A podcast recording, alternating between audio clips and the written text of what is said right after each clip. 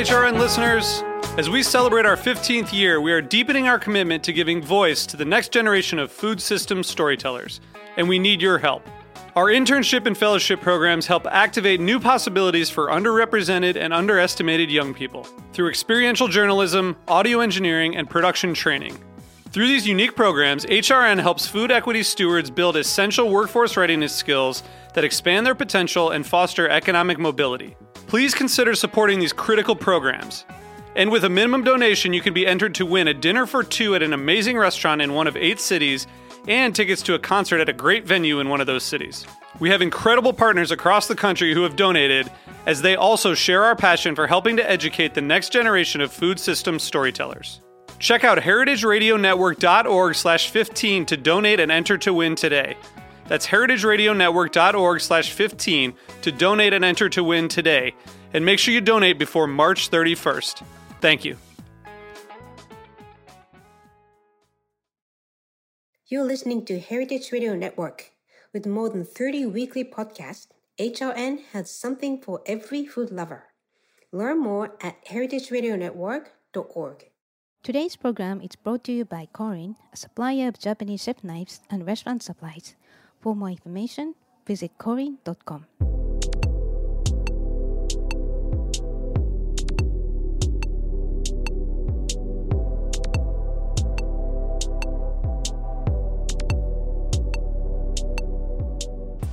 Hello, welcome to Japan Eats. I'm your host Aki Katayama, a food writer and director of the New York Japanese Culinary Academy, which promotes a deep understanding of Japanese cuisine in America. We are broadcasting live from Brooklyn, New York.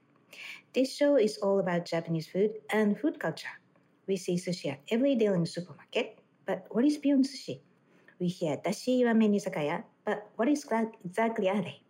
Japanese food is still a mystery for many people, and I try to demystify it in this program with my good guests.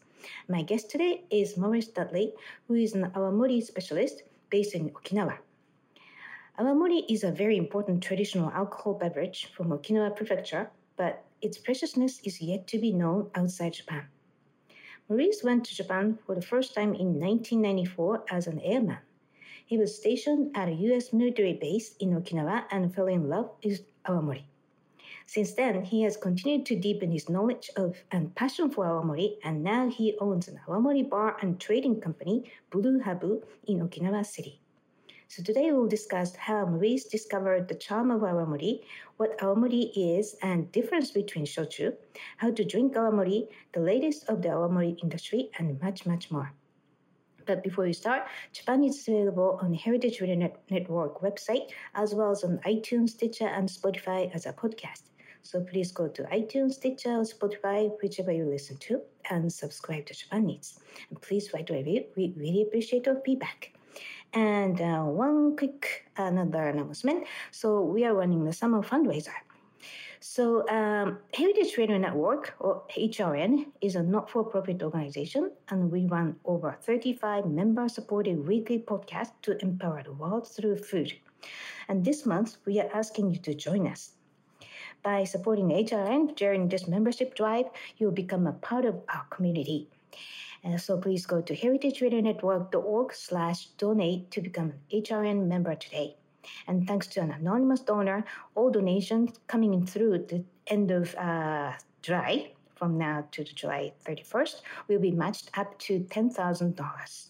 So now it's time to reach out to, to your networks. And as a thank you for your tax deductible donation, you can receive a regional swag as well. And again, the web address is heritageradionetwork.org slash donate. And thank you so much. All right, so let's start a conversation with Maurice Dudley. Hello, Maurice. Welcome back to uh, welcome to the show. Hello, thank you. So yeah, you're in Okinawa, and uh, thank you for staying up so late as well. thank you. right. So first, uh, to get to know you, where you're from, and what did you eat when you grew up? Oh, okay. I, I grew up in New Mexico. My my dad was uh, also in the Air Force, and that's uh, where he was stationed when I was a, a youngster. I grew up there, and my mom was from is from uh, South Carolina, so we basically ate, ate uh, Southern foods. Uh, popular foods in the southern parts of the United States. Mm. It was a little bit of, you know, of course, Mexican food as well, growing up in New Mexico. So Right. a little bit of everything. Yeah. Yeah, but uh, you know, considering where you are. So, by the way, how how long have you been in Okinawa at this point? Uh, 27 years. Oh wow, amazing! Yeah. Wow. Actually, longer than I've been in the United States. Oh wow, you're Okinawan officially, yeah. right?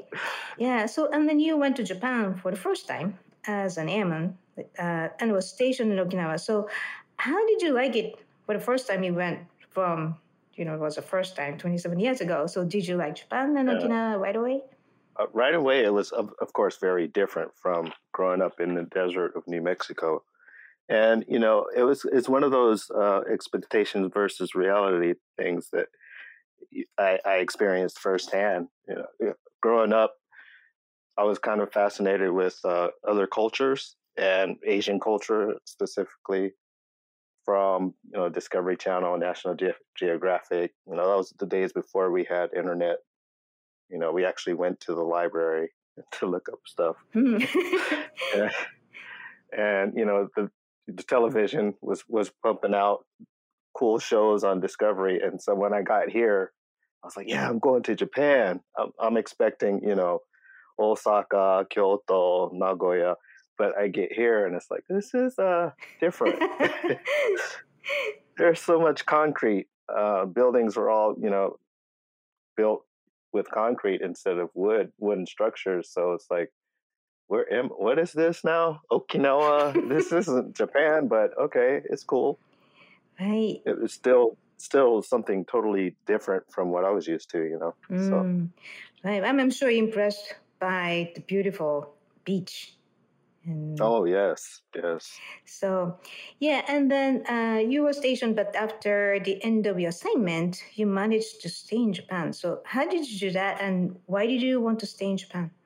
Yes, uh, in the in the Air Force, uh, it, it may be different from other uh, branches of the military, but in the Air Force, we were able to separate on island, uh, which is you know basically you're doing the paperwork uh, to separate from the military, but you're allowed to stay uh, on the island as opposed to going back to the United States to do the paperwork. So uh, it was for me the process was fairly easy because I was uh, in college studying Asian studies, by the way, Mhm. and I was employed a part-time job. So I, you know, I had something to, to show that I had a plan when I was getting out. It wasn't just I was going to live under the bridge or in front of Lawson. You know, I actually had a plan, and it made it. I made it sound good. You ha- I had to write a letter and everything, and they approved it. I was like, all right, sweet. I don't have to go back to the U.S. Mm, because I, I was I would really wanted to stay a little bit longer, and you know here I am, 27 years later. Right. But well, I didn't know that you uh, could uh, get a part-time job as you were in the military. but I was working um, for the military, Oh, right. Okay. so that that helped. You know, I was able to show that yeah, I, I'm actually have a have a plan for what I want to do, uh, and I actually had a had a part time job, so that helps. Mm. So it's just you're curious, just wanted to stay in a foreign culture. That's why you wanted to stay there. Uh, I think so. Yes, I was at that time. I was like I said, I was studying Asian studies, so it just really felt where I need. I felt comfortable being here because I was trying to learn Japanese a little bit more. This is actually the second time. My second time. was The first time I was here for two years. I left, went back to. I went to North Carolina, Hmm. and then I had an opportunity to come back, and I came back, and I said, okay, the second time I'm going to actually study Japanese because I saw that how beneficial it was if you actually spoke a little bit, Mm. and I was able to, you know, or able to order my favorite booze in Japanese. So I was like, okay, I'm gonna study a little bit more. Right. So Okay. And then, so obviously, uh, you liked awamori. That was a part of the reason you wanted to be in Japan. But how did you discover awamori? And what was your first impression? I think uh, just hanging out with uh, Japanese friends, uh, they would introduce me to, you know, the izakaya. I had never heard, of, you know, been to an izakaya before. So it was hanging out with them and drinking with them. I was typically the only American. So it, my, my favorite thing at the time was umeshu, you know, the plum wine. So I would drink the plum wine and they would say, why are you drinking that? It's more expensive.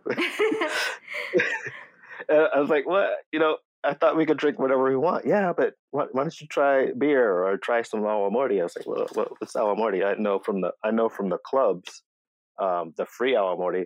Like they're saying, no, no, this is this is different. You have a choice of you see the bottles there, and they would kind of break it down to me, and then that's when I learned about awamori and then the different styles of enjoying awamori different types of drinks that you can enjoy. Mm, right. So for listeners who are not familiar with umeshu, umeshu is like a much sweeter um, plum um, drink, and uh, it's completely it's not the mainstream uh, wine uh, drink, but yeah. So it's interesting. You came uh, with entrance of umeshu and then went into awamori, which is Yeah. very different. Yeah, yeah, Right. yeah. I, I, I think at, at that young age, I didn't really care for beer.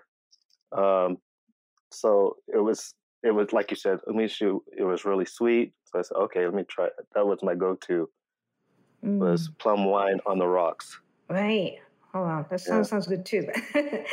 um, okay, so um, yeah, and I I heard that you are pretty um, you know curious about new culture. So other uh, Air Force members were hanging around with them themselves, but you just tried to venture out, and then you made friends in Japan, right?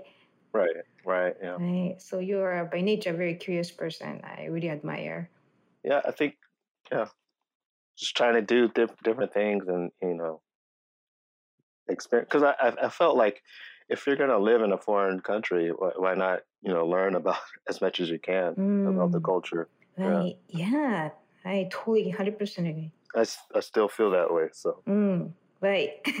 and now that's what you do now is what you do now. So, right, right. right. So we're going to talk about what you do now in a moment, but uh, let's talk about awamori first because uh, most of our listeners have no idea what awamori is. So, so Mm. um, what is awamori and what is the difference between shochu? Uh, awamori is Okinawa's indigenous spirits. Uh, it dates back to what the 14th century, so about over 600 years of history, and it's it's can I describe it? It's made with ko- black koji, uh, rice, and ye- you know, of course, yeast and water. And it's really it's, the ingredients are basically that's it, you know, and that's the difference I think with uh, shochu is shochu. You have what uh, white koji and yellow koji that can also be used, but there are also uh, additional ingredients in the second uh, stage of fermentation that they add to shochu. For example, a sweet potato, uh, brown sugar, uh, barley, but those cannot be added to uh, ryukyu awamori, traditional awamori. Mm. And that's I think the biggest the biggest difference. Right. Yeah, and then, well, the historically, you know, Okinawa was kind of it belonged to Japan, but back again and not, and then there's like very global, Yeah, um, right, complicated uh, region. Um, right. yes, I think uh, officially last time was returned to Japan in 1972 or something. So Yes, Right. So it's a very beautiful culture and it's very independent. And of course, the climate is very different. So, yeah. Mm. And the awamori is made with Thai rice, which is like what? Because Japan is yeah, famous for Japanese yeah. rice. So there's a reason, right, for they using Thai rice because the whole production of that distilled beverage came from the south, not uh, developed in Japan like shochu. So Mm. yeah, and then yes, right, and then the kurokoji, and the koji is the mold that's used to ferment everything delicious in Japanese cuisine.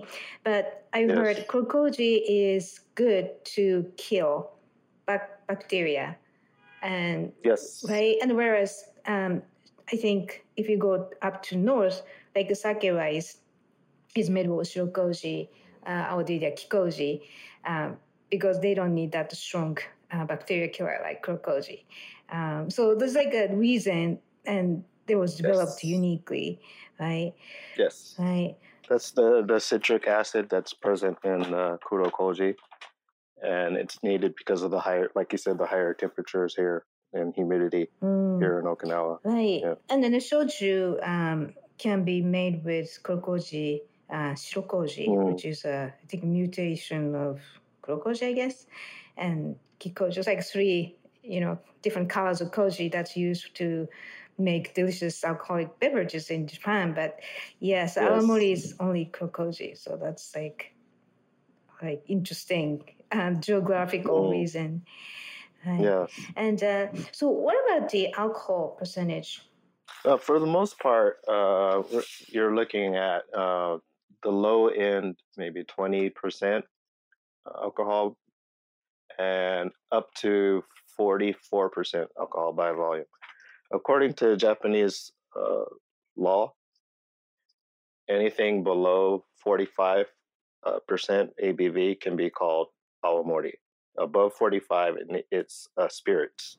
Mm, So it can no longer be considered awamori if it's above 45. right. So, yeah, the average is just so like 30, 40. Is- 30, uh, yes, around 30 to 40 is, is about average for awamori. Mm, right. Because uh, shochu is, uh, what I heard is 80% of shochu in the market is 25% alcohol, right? So it's much higher.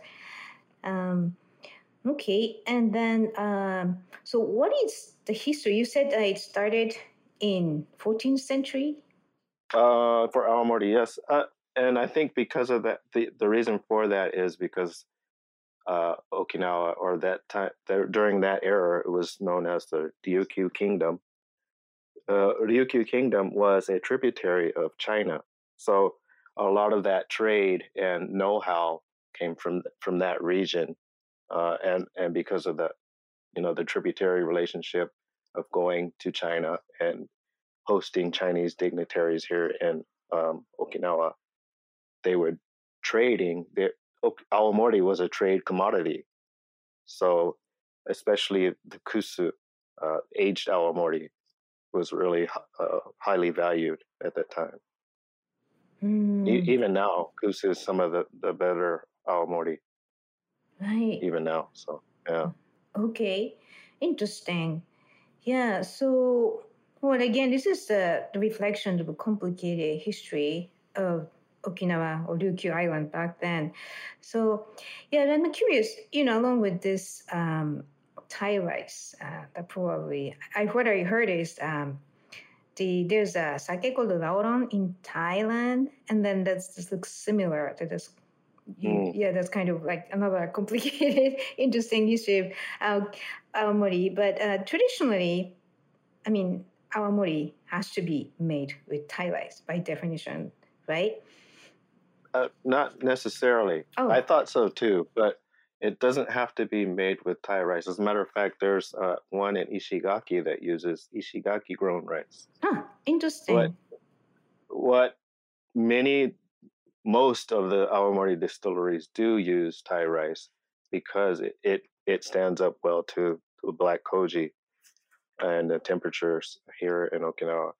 But it, it's not required. It's the, the, the main requirements are, of course, kurokoji, and it has to be made in Okinawa uh, and distilled once, I think, is, Mm, you know, as opposed to, you know, multiple distillations.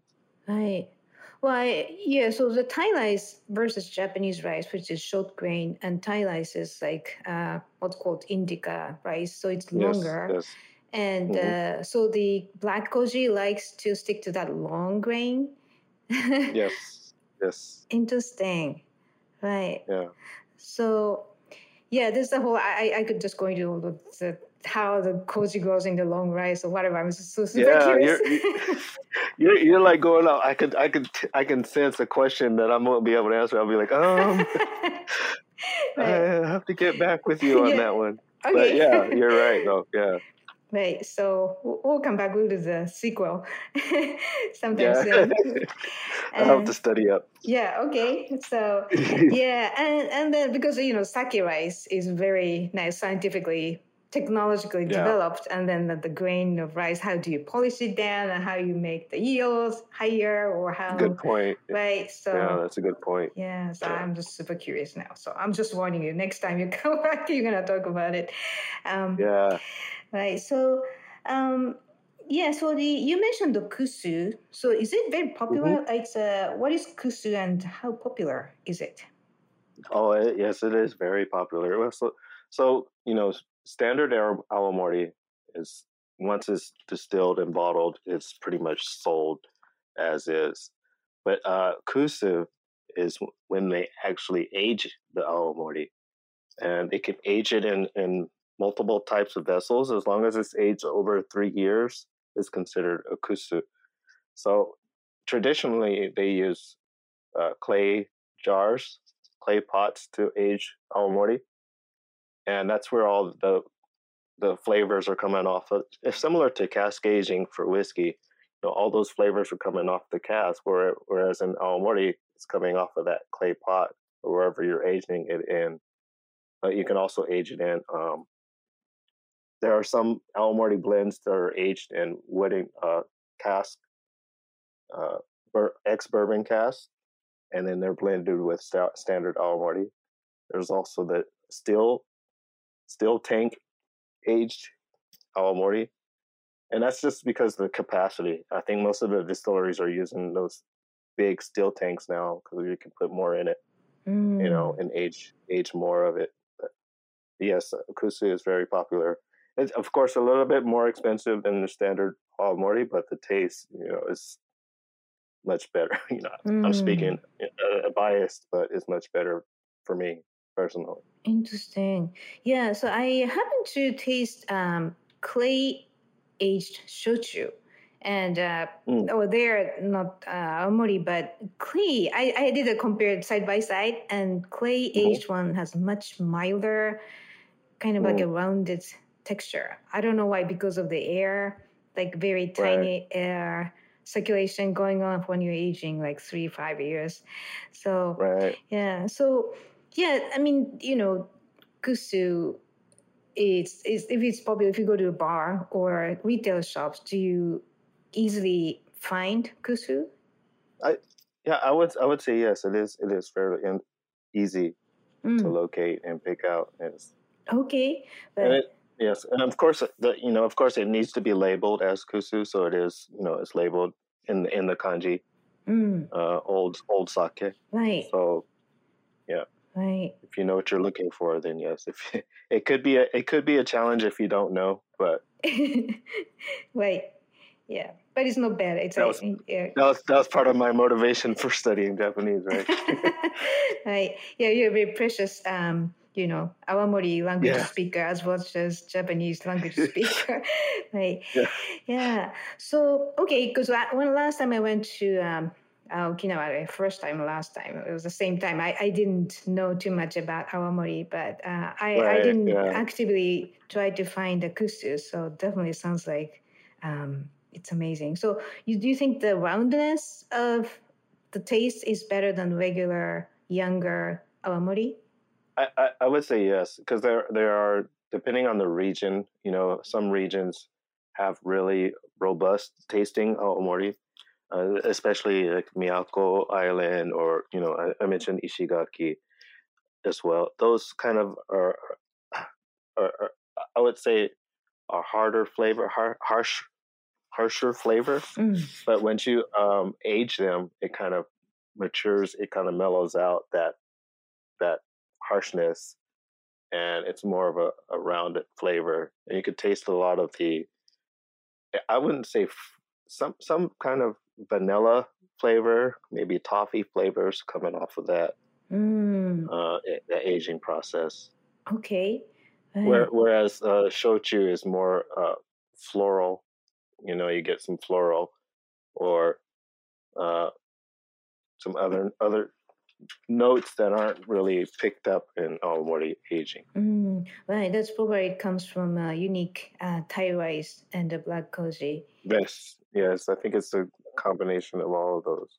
Mm, right, it's interesting. Like, okay, shochu and awamori tend to be like, you know, combined together called awamori slash shochu or shochu slash awamori. But uh, obviously, they're distinctive from how it's made, how the ingredients, and like you said, kosu, uh, kusu is not so much uh, a big deal uh, in shochu. So.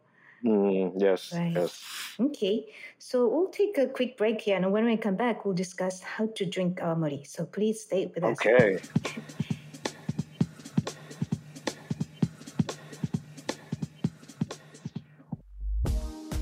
Today's program is brought to you by Korin, a supplier of Japanese chef knives and restaurant supplies. Korin is proud of their Japanese culture and traditions, but they want you to know that their products are not just for Japanese restaurants. Their knives and tableware bring out the best qualities of food from every culture and fit into every restaurant, from French to Pan Asian to American, and that is why they are located in New York City, where people from every country in the world come to eat. Korin's Tribeca showroom is home to the most extensive collection of Japanese chef knives in the world, including Japan. Stop by to view the exquisitely designed tableware and the rarest natural sharpening stones. They have a whole range of knife services from repair and rust removal to reshaping and realigning. Korin is dedicated to this ideal, bringing the highest quality Japanese design to your table so you can experience the unparalleled quality of Japanese craftsmanship in your home or restaurant. For more information, visit korin.com. Hi, I'm Caity Moseman Wadler, Executive Director of HRN. HRN is dedicated to amplifying voices from all across our food system. Today, I'm asking listeners to take part in our summer membership drive by helping sustain our mission to expand the way eaters think about food. As a thank you for this tax deductible donation, you can receive some great HRN swag, including the HRN cap, wine carrier, or a special spice set from Burlap and Barrel. By becoming a member, you'll play an essential role in keeping nonprofit food radio on the air. Go to heritageradionetwork.org slash donate to become a member today. Thank you for your support. All right, so welcome back. You're listening to Japan Eats on HRN or Heritage Radio Network. I'm your host, Aki Katayama, and my guest today is Maurice Dudley, who is an awamori specialist based in Okinawa Prefecture. So, uh, so how do you describe the taste of awamori? Like you said, Oh, uh, kusu is, you know, kind of like a camely kind of things. But uh, when you pick up a fresh bottle of awamori, uh, how do you describe it? And are there many flavor variations depending on the labels too? Uh, I think I, I, I think mo- a lot of the awamoris are because they're all made the same. They're similar flavors. Um, you know, of, course, it's a rice-based spirit, so you're getting that that rice flavor. But the the Thai rice, I, I wouldn't say there's so much a difference between the rice flavor. It's just the uh, I think the mouthfeel and the, the texture wise is definitely different compared to uh, Ja- uh, Japanese uh, rice-based spirits. Uh, if that makes any sense, because there, I, I mentioned uh, the Ishigaki grown rice awamori. It seems to be softer mouthfeel uh, when you're drinking it, uh, as opposed to other standard uh, awamoris out there. Hmm. Right. Oh, this. By the way, so the Mhm. Okinawa Prefecture, the Okinawa Islands. Yes. So yeah, it's to, to be aware of the difference between different islands. That's important. This sounds like many flavored variations depending on Yes. which island it's made. Yes. Right. Yeah, and even within the, on the Okinawa main island, you know, you have the the regional. So you have the southern tip of the island, and you have the central part, and then northern parts of island. They're all they all have their unique ways of you know, it, whether it's the fermentation phase or you know the timing of when they, they how long they let the koji sit on the rice Mhm. um, all that's kind of specific to each distillery uh, because there's there's only so many things that they can do with awamori anyway so it's like it, we can use different yeast or different time frame, maybe some some water differences to add that little unique flavor. Mm, to right. make, to make our brand stand out from everyone else's. Interesting. Yeah. So um, I think the the long rice tend to be what I heard. This is what I heard. So Okinawa food tend to be rich and thicker, and then um, to pair with it, the refreshing awamori taste and flavor are very Yes. good with that. You know, Yes. so Okinawa Yeah, food. we, we yes, in Okinawa cuisine we do eat a lot of greasy foods, a lot of uh, pork-based foods. So we need to cut that uh, with aw- awamori, of course. That's I think that's why it's it tends to be a higher alcohol percentage that people want. You know, a, a popular way to enjoy awamori here in Okinawa is mizuwari or mixing with water. And I, a lot of times when I mention that to uh, Westerner friends, they're like, "Why would you do that?" You know, because it's just not something you do with other, with probably with no other spirits besides shochu. Um, it's just not really something.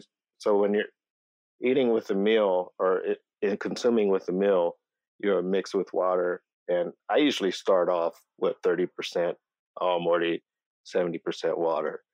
And then, you know, towards the end of the night, you're doing 50 50. Hmm. And then, or you may be doing 70% al- already 30% water, you know. Right. Well, um, it's a very uh, civilized, yeah. controlled way to increase, eh, eh. gradually increase alcohol. Right. right. And I think that's part of the, for me, that's part of the the joy uh, and you know the the draw of drinking awamori. It's kind of versatile in that you can add water or you know add a, a slice of lemon or add shikwasa the, the local lime the local citrus here in okinawa you add some of that to it there's also uh popular especially with the older the older men is they like to drink it with milk yeah, Or I heard of that. Wow. or with black coffee. Yeah, black coffee is also really popular. huh. As, as a matter of fact, when you order awamori at izakaya, they automatically bring an ice pail and you know a, a jug of water because they they assume that that's how you're going to be drinking it. And then you can also ask for uh, jasmine tea. You can ask for oolong tea, you know, to mix with it. So it's pretty versatile in that. Mm, right. Yeah. So you mentioned actually, um, you know, Mr. Pork is famous, and shikwasa is a very unique citrus. Um, Yes. Right. So Okinawa is rich in local um, ingredients as well as style of cuisine. So Mm. yeah, and the interesting thing, well, you mentioned shochu and awamori are usually mixed with water, and it's it's not just like you know. tap water just pouring over it. it's more a Yeah. cocktail delicacy in it Yeah. Right. Right. Right. So, and also, I, don't know if you do in awamori um, with oyuwari. Oyuwari is uh, it's kind of Japanese, unique Japanese way to Mm. add hot water or like warm water in, with, you know, the, uh, mixed uh, with alcohol, delicate alcohol. Yes. Right. And it really makes it more flavorful because of the temperature and alcohol comes out.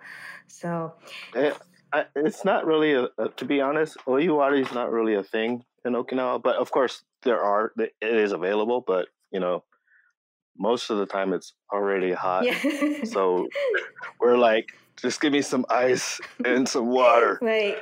Um, you know, or so I think uh, nowadays soda, uh, and soda water Mm. is really popular. So uh, you know, an awamori highball is really popular now.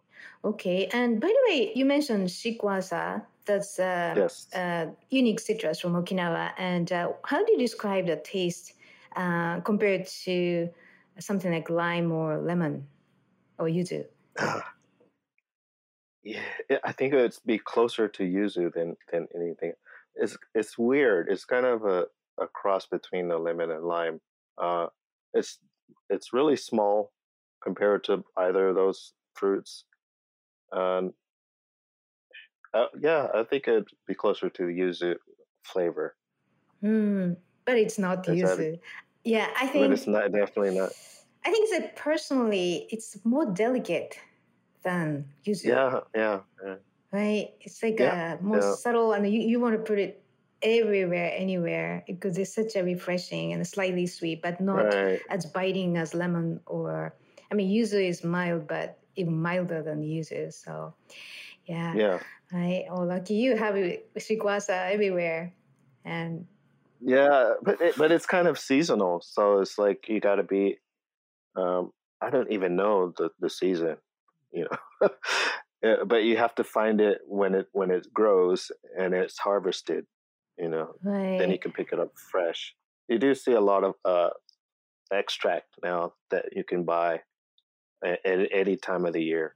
Mm, right. I think it's the summer is the peak, and then you have a break, um, like Yes. early spring. So, yeah. Yes, that sounds right. Yeah. Right. And um, so, okay, then, uh, so how how do you? I mean, you know, this kind of a silly question, maybe, but uh, how do you like awamori compared to other alcoholic beverages? Because you you could drink, you know, whiskey or gin or anything else, but what's what is special to you personally about awamori? I, I think it's the fact that you you can add water to it, like, or you can. If I feel I, I just want to drink it on the rocks, that's totally doable, you know. And or I can add some water, or I can add some soda water. Whereas if if you're drinking a bourbon or a whiskey, it's, you're kind of limited to what you would be able to do with it. And thr- throughout the night, I don't think you're going to be like sipping on it all night. Whereas with Awamori, I could totally, I could probably kill half a bottle, Mm. you know, just with some water. Right. Because uh, it's more neutral. Like, you know, Mm, the other gin or, I mean, vodka, it's like multi- multiple uh, distillation, doesn't leave you Right. much of flavor, but it's more like alcohol kick. But um, yeah, it sounds like Awamori's unique um, taste can Mhm. make you feel happy and you never get bored, but it doesn't interrupt. Um, I mean, you don't get tired of it. right.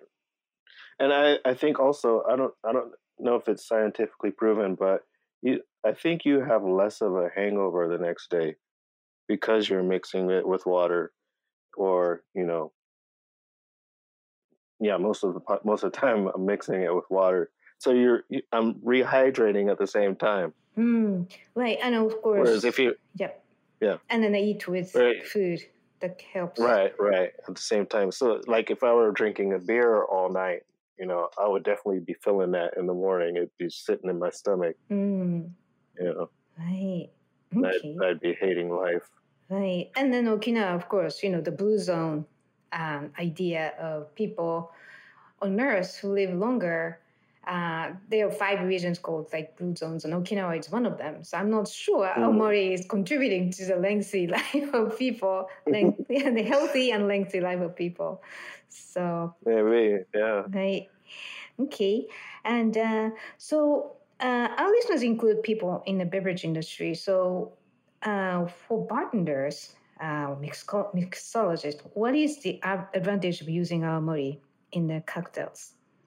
Uh, I think it, it, it won't really overpower the the mixers. It- it mixes well with basically any mixture. So if you're if you're if you're reaching for a bottle of gin, you know you have to think about how much juniper it has and, and other spices that it has in it, and what can you can pair with it. Whereas with awamori, you don't really have so so much complex uh, complex ingredients in there. There are none, so you're just Hmm, what you have is what you get, and it doesn't overpower anything. Right. Okay. So right. So the as, as far as I can think of, awamori is very regional, terroir-driven drink, and then Yes. very delicate, flavorful. Yet you never get tired of it, and healthier option, and you feel better next Yes, day. it- yes, it has. It has been said to have been a healthier option. Yes. Mm, right. Okay. And do you know what? When I was in Okinawa and I went to um supermarket, there's like tens and almost hundreds of labels. So, uh, how many Awamori distilleries exist? There are 47 active distilleries uh, between you know Okinawa main island and the outlining islands. Oh wow, wow! Oh, that's amazing. Well, considering how big Okinawa yeah. prefecture is, so. yeah, Um, yep. And then each distillery, I would imagine, makes it a multiple labels. So. Yes, of you know, of course, they have their flagships uh, brands, but then they also make um, you know less uh, smaller brands off, off of that, and there there are uh, beginning to make. Well, they've always been making a lot of liqueurs, but I think you see a lot more liqueurs nowadays. Mm, right. Uh, Awamori based. Yeah. Oh, interesting. Right. So the so is the number of distilleries increasing or decreasing? I don't. I don't think they are decreasing yet, but uh, perhaps in the future, they're they have been getting uh, the is a, a, tax break, a tax uh, relief from the Japanese government, and that's supposed to end in 2026, I believe. So I'm wondering what that that effect will have on active distilleries because it'll cost more to produce awamori at that point. I assume so. Mm, right. But at the at the moment, you know, I don't I don't see a, a decrease. Right. Well, I, I think my imagination uh, my prediction is that you know UNESCO uh, gave Japanese cuisine as uh, the uh, the intangible heritage status in I think 2013. So I don't think they're gonna stop doing that, and because awamori is such a beautiful traditional um, product, and uh, I mean Japanese sake has been promoted, shochu now being promoted mm-hmm. and why not awamori right it's just so so unique so precious so right. yeah Okay. And uh, so, by the way, um, do you have any uh, good examples of awamori based cocktails you've tasted? Um, I, I, I, would say it, it, goes well with any basic c- citrus based. Um, so, any, basically, any fruit um, based cocktail. But I also like the what I call oh, a Groni. It's the, basically the Negroni, but you substitute the gin with awamori. Hmm. Yeah, I enjoy that because I like Negroni anyway.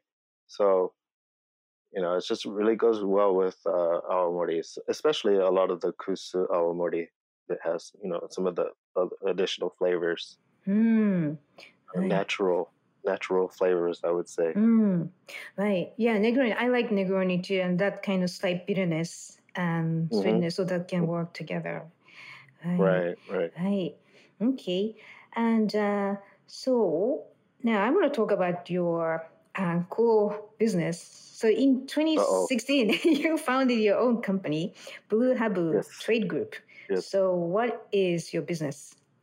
Blue Habu, uh, it's basically an import-export business uh, that I just kind of jumped right into. I, I didn't really you know, I, I, did a lot of thinking back and forth. Should I do it? Maybe I shouldn't. You know, and I said I'm just going to do it. so I jumped in. Yeah, because I, I was just like, I just keep talking about it. I'm not going to do anything. So uh, at the time, when I was thinking about starting my own business, import export, a friend of mine was into home brewing. He was a home brewer, and he was leaving Okinawa, going back to the to the U.S. And he said, "You should look into craft beer."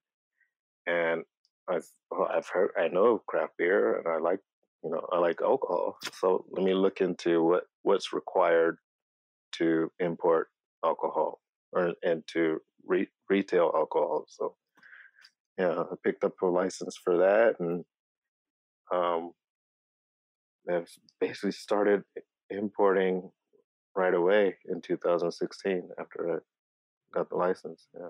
Mm, right. So, what kind of um, products do you import and export?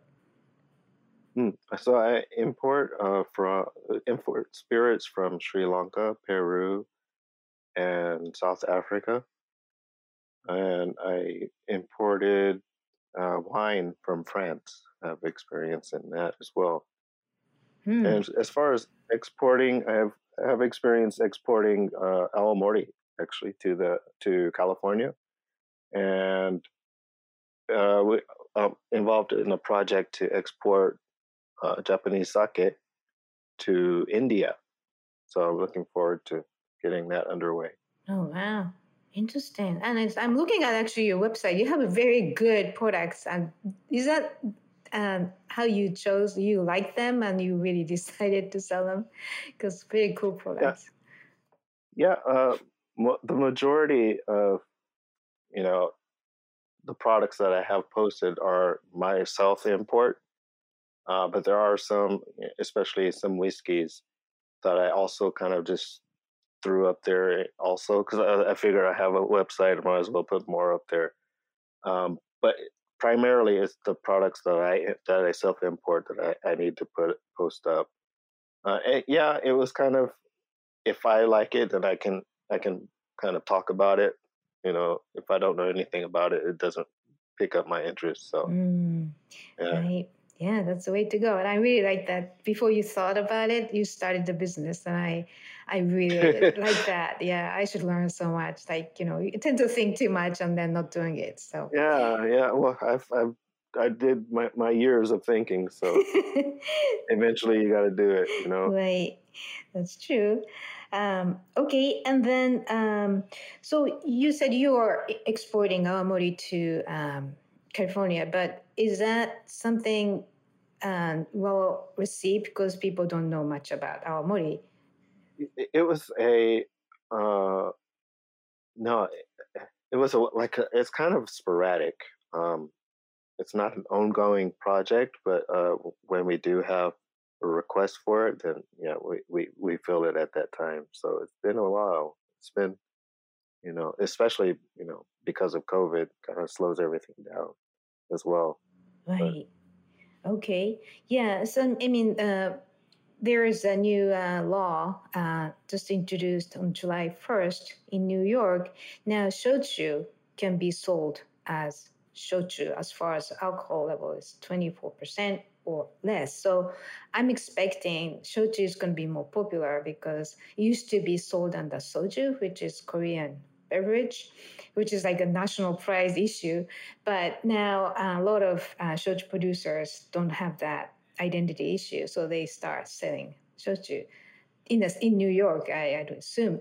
So right. and that said, shochu already is popular in certain bars in America because bartenders decided to look for something interesting and the shochu works well. But good advantage of awamori is that awamori has a high alcohol, which is important for bartenders, right? In mixing in their cocktails, they don't, they cannot get buried in other flavors. So, yeah, awamori really think has a strate- strategic advantage um, as Japanese traditional beverage. So, I hope your export business of awamori is going to thrive sometime very soon.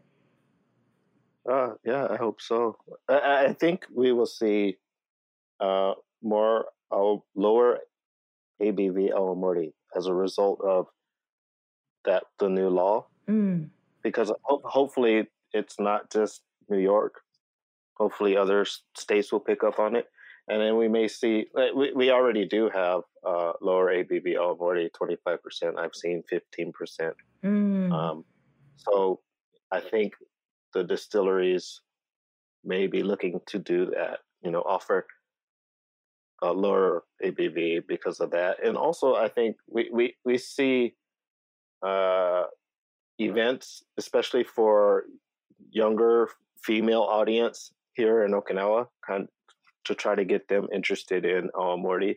So because traditionally it was the old oji-san go-to drink. you know, old pe- man's drink. old, the old man, old man like me, that was our drink, and everyone else was turned off by it. But now we see uh, the younger female audience uh, gravitating towards uh, kind of the uh, lower ABV and some of the liqueur, uh, Awamori based liqueurs that are available. Mm, right. I mean, you know, looking back, sake used to be just until recently the old man's drink. Then now it's Mm. it's such a cool, sophisticated Yeah. drink. So, yeah, you never know what's going to happen, and I think you are the key person to make it happen as a cool drink. yeah, and uh, yeah. So the uh, your other business uh, within the Mhm. business, you have you own a bar, right? Called Blue Habu in Okinawa City. Yeah, kind yes, kind of. Okay. It's a, it's a, it is a bar, but it's not. It's not a fully stocked or fully operated full time thing. It's a, it's a location that I have that I can host events. Uh, I can do. I wanted to do like tastings. My my dream one day is to do a sake shochu awamori tasting event Mm, where I can. I think there are a lot of people who don't know the difference between the three, right? mm. Um, even you know, I can I can remember a time where I didn't know the difference either. So I'm sure there are other Americans here who don't know what. So what's the difference between sake shochu and awamori? What what is that? So just to have a place that I can do things like that and say, this is Mm. sake, this is shochu, this is kusu awamori. You know, right. I think would be it would be interesting. Totally. I, I wish you can just bring that idea to the States when you promote uh, Mori because that's, i never seen that, but Yeah. that's a very, Yeah, I- very good way to promote I, th- I think it's yeah, yeah. It's a good way to look at it instead of like doing just sake, just it, which those are all good, but let's put them together and then Mm, and, and do experiences that way as well. right. Yeah. Wow. That's great. Well, keep me posted. That sounds amazing. So, Okay, see now now I have to do it now that I said you said it. you do it. Right. it. I said it out loud. Uh oh. Uh oh. Yeah, we Yeah. have listeners in 190 countries, so you can go back. yeah. So, but yeah, so that's what Blue Habu, the location, uh, the physical location is. Um, it it's also allows me to to sell retail uh, from that location. So, Mm, right. So that's in Okinawa City, right? With- oh, yes, Okinawa City. Right. So within the main island of Okinawa. Right. Okay. Uh, so I'll look forward to seeing you there next time I go to Okinawa. Okay, yeah, definitely. Right. And so, what are your plans and dreams? Uh, I- um, uh, I, I think I, I'm I'm on the right track, but I, I definitely have a lot to learn still about the you know doing business in Japan about Awamori, and definitely, uh, I need to boost my Japanese speaking ability Mm, and reading, especially reading in Japanese. You know, right. Well, but do you enjoy that? I yeah, I do enjoy it. Um, but I make mistakes every day, but I, I don't let those mistakes, you know, pull me down. It's like it's like you have to try. You know, if I don't try, I'll never get any better. So I think that would be a goal for me is to improve that uh, the Japanese speaking ability and to be able to to reach more people. Mm, right. Yeah, I think um, language is just language. It's just a tool, but through learning language, you really get to know what's behind, right? Right. So that's awesome. Right. Right. Well, my Japanese, well, if I uh, you ask me, you know, write by hand kanji and completed kanji, I used to remember like my hand remembers, but it's like, well, I'm so used to typing. I'm probably I have to Yeah. restudy Japanese kanji, like complicated ones. Like what? How do I spell it? yeah. Yeah. Right. Okay. So, um, yeah. So, do you sometimes come back to the states? Uh, it's been a while since I've been back. You know, pr- before before the pandemic, you know, was probably the last time that I Mm. was there.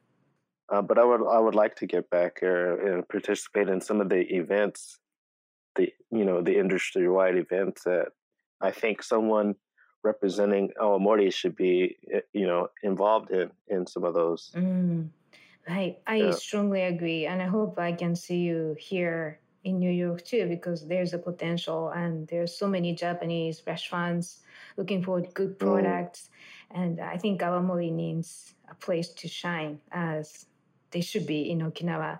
So, um, yeah, it's just that what you do is just amazing. So, yeah, good luck. Thank you. And so, where can we find your updates online and on social media? Uh, I think I'm pretty active on Instagram at Blue Habu is B L U E H A B U, and on Facebook is at Blue Habu Trade. Um, Facebook and Twitter also. Okay. Blue Habu Trade. Yeah. Right. So those are the. I'm so sorry. Yeah, but uh, by the way, what is Habu? H A B U. Oh yeah, we, we, we didn't talk about that. H A B U Habu. Habu is the uh, indigenous snake pit viper here in Okinawa. Mm. Have you, if you're familiar with habu sake, people, a lot of people are familiar with habu sake. I've never That's had the, it, but is, is that something to energize you or something? Yeah, yeah, that's the snake wine. Uh, again, that also, you know, is has a lot of that history from Southeast Asia and the tributary relationship that uh, the Ryukyu Kingdom had with China. All of that snake wine um, history and production practices have been have come to Okinawa. So we also have a snake wine uh, known as habushu. Hmm. But the habu, you know, the habu is uh, the indigenous snake, uh, poisonous snake for here in Okinawa. Right. And you know, a lot of people ask me why. What is that? Why blue habu? Um, it's just one of those. It's one of those Okinawa specific names that I thought sounded cool, but I didn't want to pick Oki something or Okinawa something. I, I, I thought that was overdone. So I was kind of wanted to be unique and original. Yeah, I really think it's very smart and cool thing because your logo on your website is a blue habu yeah, and yeah. then oh, ocean, blue ocean of Okinawa yeah. too. So that really done. So Okay, so uh, thank you so much for joining us today, Maurice, and I hope I can speak to you on the show again.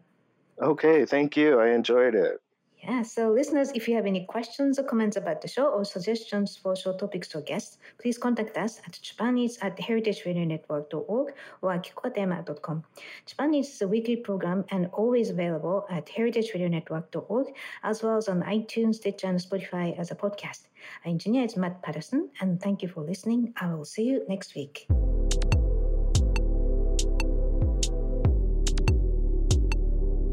Eats is powered by Simplecast. Thanks for listening to Heritage Radio Network, food radio supported by you. Keep in touch at heritageradionetwork.org slash subscribe.